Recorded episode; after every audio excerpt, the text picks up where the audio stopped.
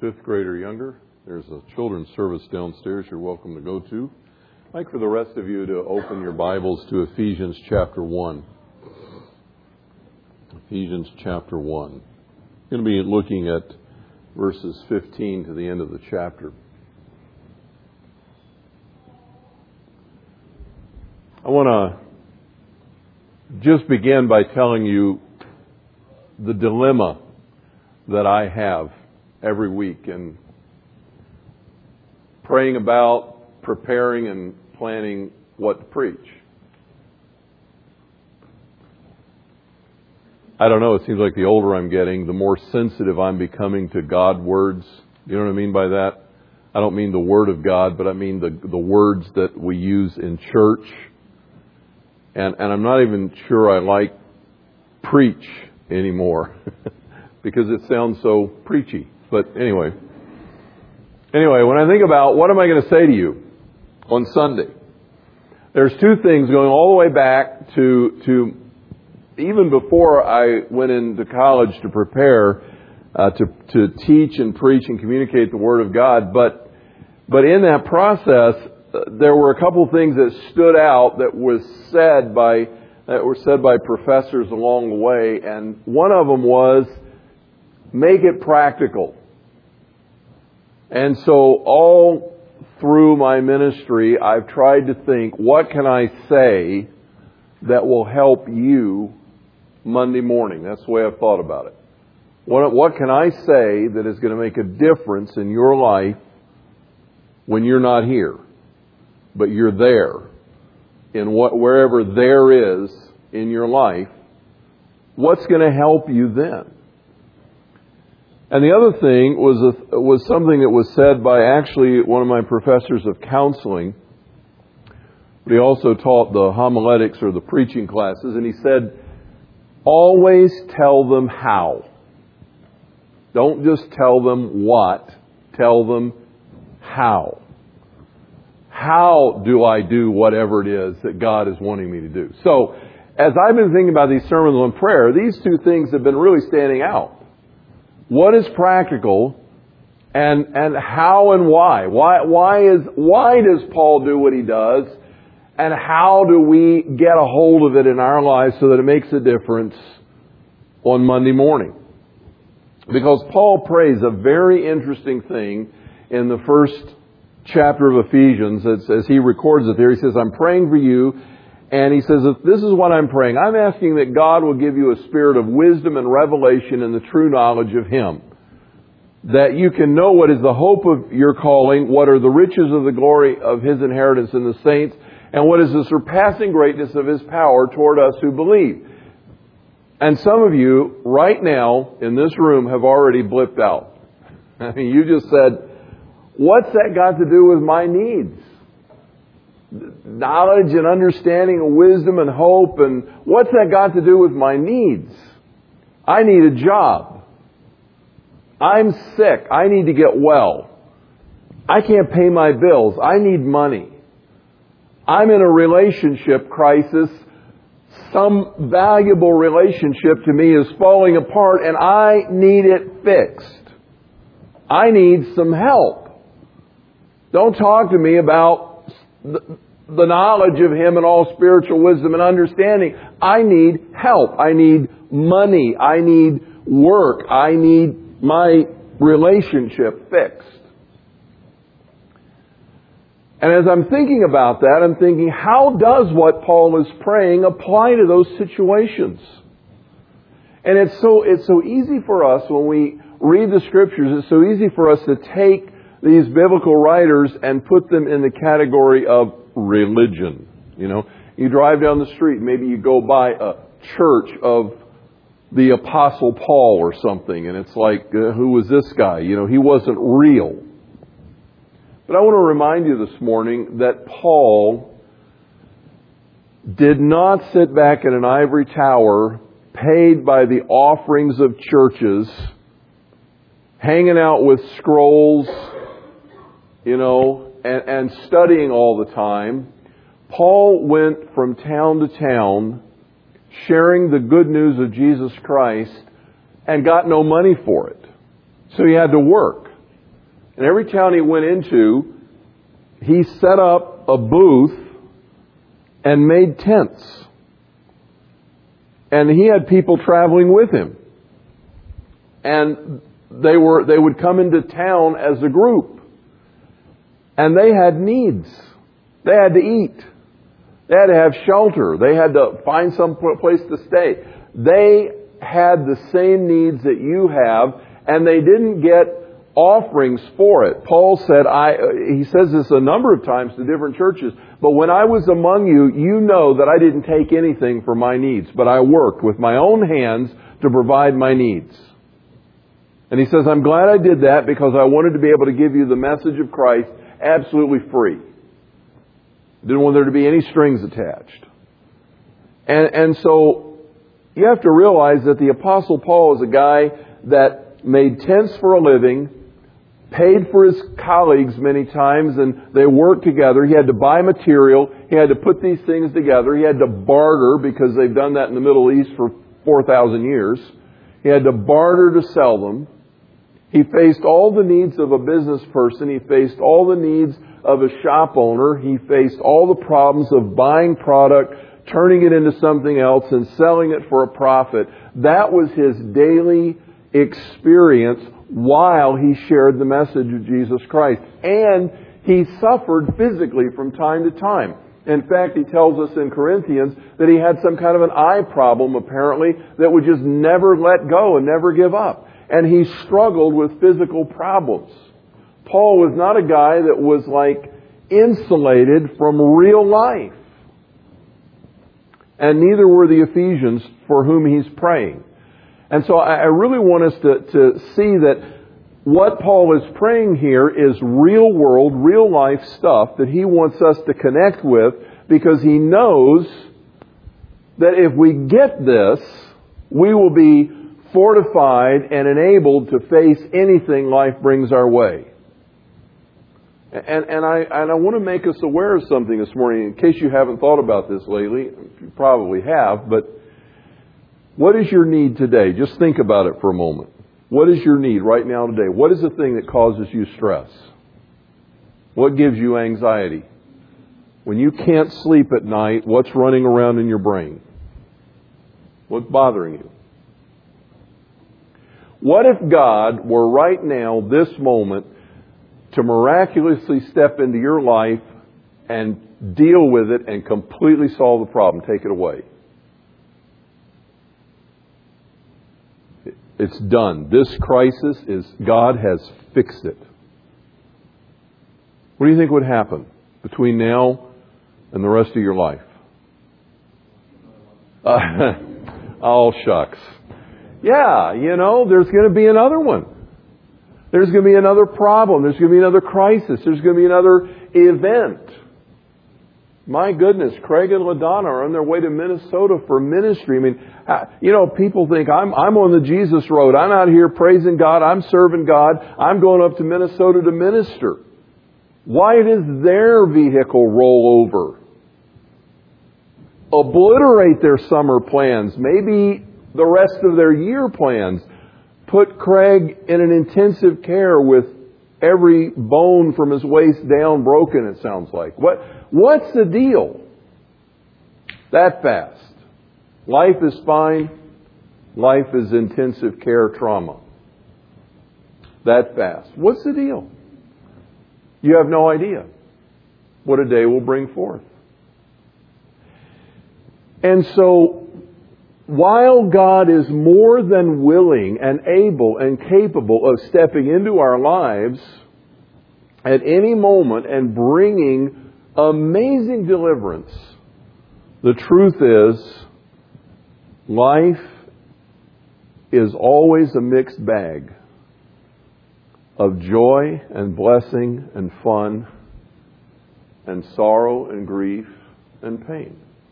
It's always there oftentimes together, and, and, it's, and it's mixed. And every day has some new thing. And life may go good for a while, life may get tough for a while. But if you understand what Paul is praying for, it won't matter what's going on out here. because you'll be able to connect with God in an incredible way. And so Paul prays for them and he says, I'm thinking about all the things you guys are facing, and here's what I'm asking for you. I want to pray that God will give you a spirit of wisdom and revelation in the true knowledge of Him. I just want to think about that phrase for a moment. What is wisdom? Do you know how wisdom differs from knowledge? Have you ever thought about that? Knowledge and wisdom, wisdom and knowledge. How, how do those two go together? Knowledge is just the, the facts. Wisdom is how to use them. Wisdom is what to apply when to solve a problem. Paul says, I'm asking you to have spiritual wisdom. I want God to show you how to apply what you know. I want Him to show you how it fits, how it works. And furthermore, you may not know enough. So I'm also going to pray that God will give you a spirit of revelation. The word revelation is apocalypso. It's the same word that's used for the book of Revelation, where God tells us what's going to happen in the end times, you know, and He kind of peels back the curtains and, and opens our eyes and shows us what's going to go on. We have no way of knowing that. It's revelation. It's unfolding hidden truths. And Paul says, I want to pray that you'll also have a spirit of revelation, that God will open your understanding to see stuff you can't see on your own. I want Him to show you things. I want Him to, to educate you in ways about the future that you may not be aware of in your life. I want Him to show you what's going on so that with understanding, with revelation, and with wisdom, you will know what, what God is doing in your life in the true knowledge of Jesus Christ. Russ was sitting over here this morning in the 8 o'clock service, and I picked on him a little bit. I could pick on Ron Rybo a little bit and talk to him about archery, perhaps. Let me ask you a question. Have you read books on archery? If I borrowed your books, you have books on archery now? Ron teaches and coaches archery, among many other things. But if I borrowed your books on archery and I read them all, how well do you think I could shoot an arrow?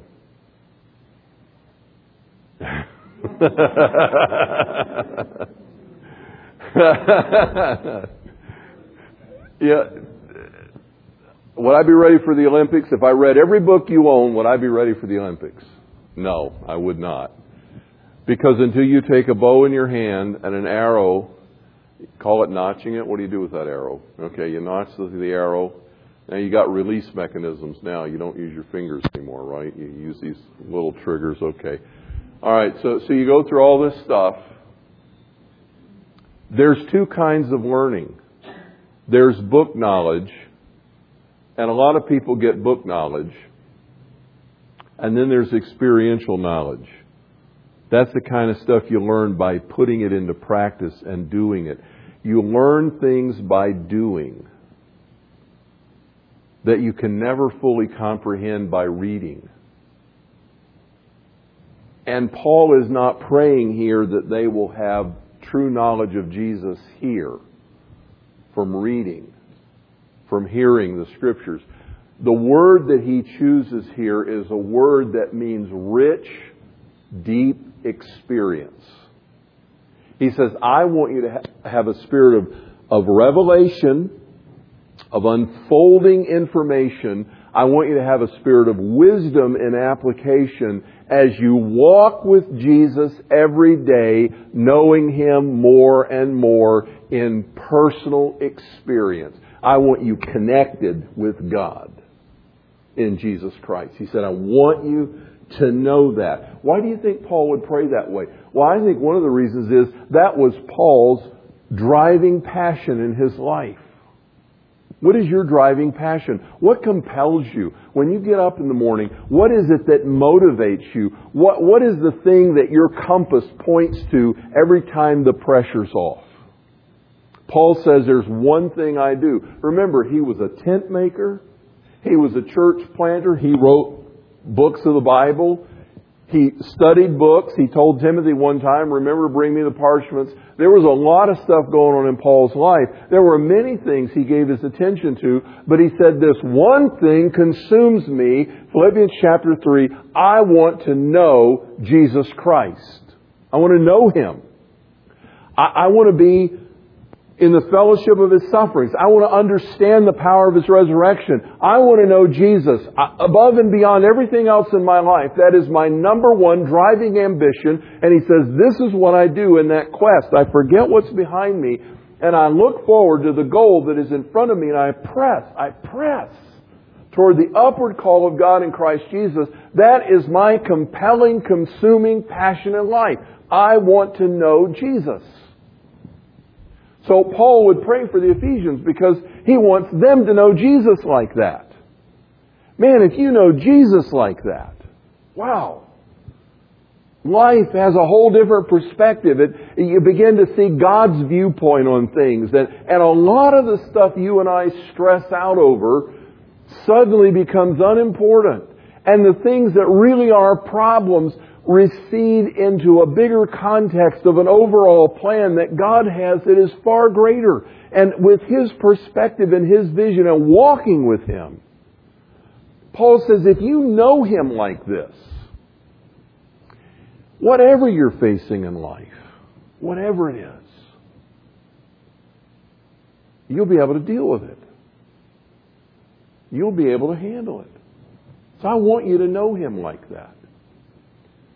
I think another thing is that Paul prays this way because that's God's goal for us, that we can know Him. Whom to know is life eternal. God, remember what I said last week, God wants to restore us to fellowship. Walking with Adam and Eve in the cool of the day was the highlight of God's day. If, if God has days, that was the highlight. And He wants to get back to that. He wants us in union with Him. He wants to bring us to a place in our lives where the stuff going on around us makes sense. And where the everyday bumps and, and ditches and traumas and crises don't unravel us. Because we know a higher, genuine purpose that God has. So Paul says, I want you to know Jesus like this. And then he says, there's three things in particular that I'm praying you'll have an understanding of. I want the eyes of your heart to be enlightened so that you can know these three things. Now, when he says the eyes of the heart, he's talking about the core of our being in a spiritual realm that, that we can see certain things clearly in the realm of the Spirit. Most of us are familiar with our bodies and the realm of the body. We have eyes, we have ears, we have a mouth we use probably far too much. You know, we have a sense of smell, we have a sense of touch, we have all of these senses that give us input and allow us to communicate with this physical world. Not many of us have developed the spiritual nature of our being that enables us to communicate with the spiritual, namely with God. But we have a spiritual side of us that has eyes and ears. And, and you know, your spirit has a sense of taste. Oh, taste and see that the Lord is good. Psalmist is certainly not talking about eating God. He's talking about tasting Him with your spirit and seeing with your spirit and comprehending. And so Paul says, I'm praying that you will have enlightenment, that you will be able to see, that you'll be able to understand three very important things that will help you in what you're facing right now in your life. The first thing I want you to know is I want you to know the hope of your calling. How could that help when you're in the midst of a crisis in your life? When do people usually give up? When they lose hope. When they see no way out when this is a dead end. When they don't see anything beyond this moment, they lose hope. Paul says, I want you to know the hope of your calling in Jesus Christ. I want you to see where He's taking you. I want you to see the future. I want you to know what God has guaranteed. How do you, how do you deal with life threatening situations? Or maybe it's no longer life threatening. Maybe you're one of those people that instead of dying in an instant unexpectedly, you've been told You're going to die. This is your diagnosis. You're going to die. And now that's in front of you. How do you have hope when you're facing life threatening kinds of problems? Paul says, I want you to know the hope of your calling. God has put his hand on you. He has called you. He has a destiny for you. He's taking you someplace that is amazing. It is amazing. And the more that we begin to contemplate that, where, where God is taking us, to be present with God, to be absent from this body of sickness. I don't know how, how many of you wake up in the morning hurting. You don't have to raise your hands. But, but a lot of you probably wake up every day and you have pain. Or you wake up every day and you're struggling with something. Uh, or, or you maybe you're in a situation that just looks like it's just never going to end. You ever been in those circumstances? You just think there's just no way out of this. I'm here for the duration. How am I going to deal with this? And Paul says, if you know where God is taking you, you know, this is another time in another place, and we've had it so good in America that we don't even think this way very well anymore. but you know, one of the things that happened to many of the African slaves that were brought over despite the incredible abuse and mistreatment that they experienced, many of them actually came to know Jesus Christ. And out of that backdrop of, of suffering and pain in the plantations of the South, those who came to know Christ developed a, a, a culture of hope based around their knowledge of Jesus Christ and out of that came a whole body of music called the, the Negro Spiritual. We don't sing much of those and, and don't even think about it. It's, it's, it's old music. But things like Swing Low, Sweet Chariot. I mean, if all you think is ever going to happen the rest of your life is you can get out there in a cotton field and pick cotton till you drop dead and you might have kids, but they're going to get sold off as soon as they're old enough to be valuable as workers. You might have a wife, but she may get sold to some other plantation. You, you can't count on anything in your life except slave labor till you die. Where's the hope? And some of them who found Jesus wrote about the hope. Man, I have an incredible future. I have glory to come. Jesus is coming back for me. There is going to be an amazing future that I have in Jesus Christ, that He's taking me somewhere. And, and the Apostle Paul put it this way this is a guy who was not oblivious to suffering in life because he said, Look, he said, I've been beaten times without number. More than once I got 39 lashes, which was 40 was considered a death sentence because very few people survived more than 40. He said several times I've gotten 39 lashes. He says I've been shipwrecked, I've been hauled out of town, left for dead, I've been stoned. And this is the guy that writes this statement. For I consider that the suffering of this present moment is not even worthy to be compared to the glory that is to come. Do you think that way at all? Do you see why Paul would pray for us that way? I want you to see beyond the moment. I want you to see the hope of your calling. I want you to see where God's taking you. And then he says, I want you to see the riches of the glory of his inheritance in the saints. This is kind of the flip side. Do you know what God has invested in you? His inheritance in the saints? You know, some people have written books through the years a recent one was called The Divine Romance. And, and sometimes we have a hard time thinking of God in romantic terms. We, we, we're more inclined to think of Him in very, you know, rid, religious and ritualistic terms or fear or, you know, the, the, the, the big guy in the sky or whatever. We have this kind of concept. But here's, through the years, people have written books that look at the scriptures from the romantic perspective of God wooing those he loves. In fact, God himself uses that imagery throughout the Old Testament. Israel, whenever she would stray from God, was considered in spiritual adultery because God considered Israel his, his bride. And Jesus died for the church, his bride. He is the bridegroom coming for his bride. He has incredible love for us. I'm not going to uh, make a separate message of it, but in Ephesians 3, and Carrie taught us that song last week, how deep and wide and long and high, you know, and, and in Ephesians 3, Paul prays for that. He says, I want you to know the love of Christ, its depth, its breadth, its length, its height. I want you to know the love of Christ that goes beyond comprehension. How can you know something that goes beyond comprehension? Well, you know it in a part of your being that's not intellectual, but in your heart of hearts, you sense the love of God that goes beyond comprehension. And I want to ask you this morning, do you know how much God loves you?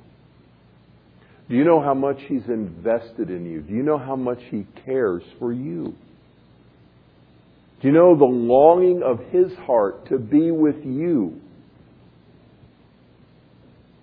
I hope I don't offend anyone about this, but do you know that God wants to cuddle with you? He wants to take you in His arms and hold you close to His heart. Do you know that He wants to, to stroke you, to pet you, to love you, to, to, to, to ease your hurts, and to, to comfort your heart? Do you know He wants to be with you? Do you know how much God loves you? Is that like foreign to some of you? You think I've, uh, Paul's lost it? Do you know how much God cares? Can you see Him that way? Yes, He's holy. That's why we we're reminded in communion of the blood because we have to be cleansed before we can come into His presence. He's a holy God. He hates sin. He has all of these these attributes of his righteousness, but he has provided for a way to remove that obstacle so he can get close to us. He has taken away the enmity, the problem between us and him so that we could come together, that he could love us and be with us. I tell you what, there was no more tender scene, I don't think, that when, when Jesus look down at that woman who had been caught in the very act of adultery, and there's tons of implications in that story because, oh my goodness. How did they catch her? I think they set her up. And where was the guy? They didn't bring him because he was probably one of them. They brought her, and, and, and now she's laying in the dirt at his feet and, and they want Jesus to give the word. You know, you can stone her. You can just stone her. That's the deal. That's the law. And Jesus said, all right, that's the law. So let's do it this way. Here's how we're going to start. Whichever one of you has never sinned, you have no sin, you throw the first stone. And, and it isn't long before no one is left at the scene but Jesus and the woman who's still laying face down in the dirt. And Jesus goes down to her and says, Woman, where are your accusers? You can't be punished except you're convicted by the mouth of two or three witnesses. Where, where are your witnesses? Where are the accusers? And she must have looked around at that point and she says, There aren't any. They're all gone. And he says, Neither do I condemn you. Neither do I condemn you. He died for her. Not long after, he died for her. Neither do I condemn you. Go, sin no more, walk with me. You know how much God loves you today? That He sent His own Son? If you can get a hold of that, there is no moment in life that you're going to feel alone and destitute and helpless when you know how much God loves you. and that He is determined to bring you to His heavenly kingdom. And then Paul says, last, he says, I want you to know the greatness of His power. Now get the order of this. He says, first thing I want you to know, I want you to know wisdom and, and, revelation and the true knowledge of Jesus. I really, really want you to know Jesus. I'm praying for that in your life. Then I'm praying that you'll know the hope of His calling, that you know the future, that you'll never feel hopeless. And I want you to know the riches of His glory and the inheritance of the saints, and I want you to know how much He loves you. I want you to know how, how much He's drawn to you. I want you to see how much He's invested. You're His bride. I want you to see that. So that He says, finally, when you get that picture in your mind, now you're facing your crisis. What is it that keeps you up at night? I asked that at the beginning. What is it that keeps you awake at night? Now you're facing your crisis right now today. Paul says there's one more piece I want you to get. I'm praying that you will understand the surpassing greatness of His power toward you. I wrote in your study guide the Greek word dunamis. We get our word dynamite from it, and I know that some of the stuff going off last night near my neighborhood was dynamite. And when I was working my way through college, one of the things I did was I was doing a construction job in commercial construction. We were building a dam in North Georgia in red clay and granite, and we were having to blast out to prepare the foundation. And we would work like a week preparing another section, drilling holes, and then when we were all ready, we would we would pack those holes with dynamite and put in the, the blasting caps and the detonators and I was stupid back then. I didn't realize, but uh, we we then we go crawl under the pickup trucks. This is how you do it in northern Georgia. You know, and, and it would throw boulders. When that dynamite would blast, boulders this big would come sailing through the air, you know, and, and I don't know what they weighed, but if one of them ever hit the bed of a pickup, I don't even think it would slow down on its way to my head. But anyway, fortunately, we never got hit. But but we would blast the rock out of there, and when that dynamite went off, the concussion and the boom, things moved. Stuff happened. And God is saying, or Paul is saying, I want you to understand the surpassing greatness of the power of God, the power of God, that when He goes to work, stuff happens. Things move. If you can get a hold of this, then you will know that there is no circumstance in life you will ever face where the power of God cannot come to act on your behalf. There, you will never be in a situation that God can't handle. In fact, he says, I want to tell you about this power by picking one illustration that he demonstrated when he raised Christ from the dead. Now, would you all agree that raising somebody from the dead is pretty great? I mean, that's amazing, don't you think? But did you know that everybody in the scripture that got raised from the dead died again? I don't know if anybody ever asked them what they thought about that. You know, because here they are back to life, and it's like, oh, great, I got to do that again. But they all died again. Jesus is the only one that did not die again. He is living. He was raised from the grave evermore to live. But listen, the reason Paul picked this illustration is not just because there's a resurrection involved, but because of what was involved in that resurrection. Who is the greatest opposing power that you can think of to God? Where, where's the biggest source of trouble? It's the devil. And listen, he knew, he knew that if he could keep Jesus in the ground, the atonement, the cross, would be nullified. It would have no effect. There would be no power. If Jesus could be held in the grave by death, it would prove that he did not break the power of death, that he did not cancel sin, that it was all in vain. And so what do you suppose the devil was doing on the day of the resurrection? I think he was there.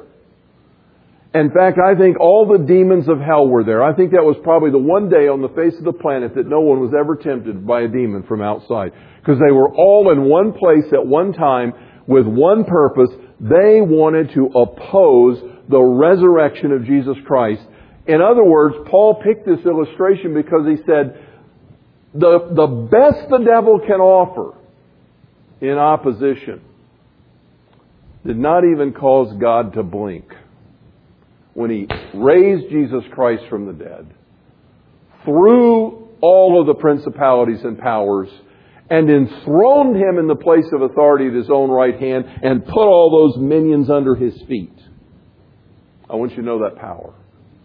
I want you to know that there's nothing you face that will ever be bigger for God than that day, and God didn't even break a sweat. I want you to know what God can do. So that when you get everything else in perspective, you have the wisdom and knowledge and revelation of Jesus, you know where you're destined, you know where you're going, you know how much God loves you, you're completely caught up in God's perspective on life, and you've got it all uh, in a, in a package of contentment and peace and joy that the world can't take away, he says, then I want you to know that there's nothing you will face that God cannot do, any miracle necessary to bring deliverance. He is all powerful. He can solve your problem. And the most important thing that He's waiting for is for us to, to get on His page, to get on His side to understand what He wants to do because when we come together with His goals and His purposes, God will do anything necessary to accomplish His will in your life. There is nothing He cannot do. Do you believe that this morning? Do you know that? God can meet you. God can care for you. God will do whatever it takes. And whatever your need is today, the power of God is able to meet it. Do you see why Paul prays this way? Paul the tent maker, Paul the businessman, Paul the missionary group leader, Paul the guy that has to buy and sell and trade and work for a living, Paul the guy with health problems, the ordinary guy to ordinary people. Says, This is my prayer. If you get this, no matter what life brings your way, you will have the grace of God. Father, I want to pray this morning for us. Oh Lord, please open our eyes to see. Give us a spirit of wisdom and revelation in the true knowledge of Jesus Christ. There's people here, Lord, this morning, they've got stuff going on in their lives. Some people are having trouble at work. They've got a boss or a colleague, a coworker that's just driving them crazy. Some people don't even have work. They need a job. Some people have got marriage problems. Some people have got problems with their kids. Some people can't pay their bills here today. Some people, their health is failing. Some are suffering in pain. Oh God, will you please come to them? This is not pie in the sky. This is real Jesus for their moment. Will you come to them? And enlighten their hearts that they might know the hope of your calling and the glory of the riches of your inheritance in us in Christ Jesus and then realize your great power. And by yielding to your will and your purposes, see the demonstration of your glorious power in Jesus Christ. I ask it in His name and for His glory. Amen.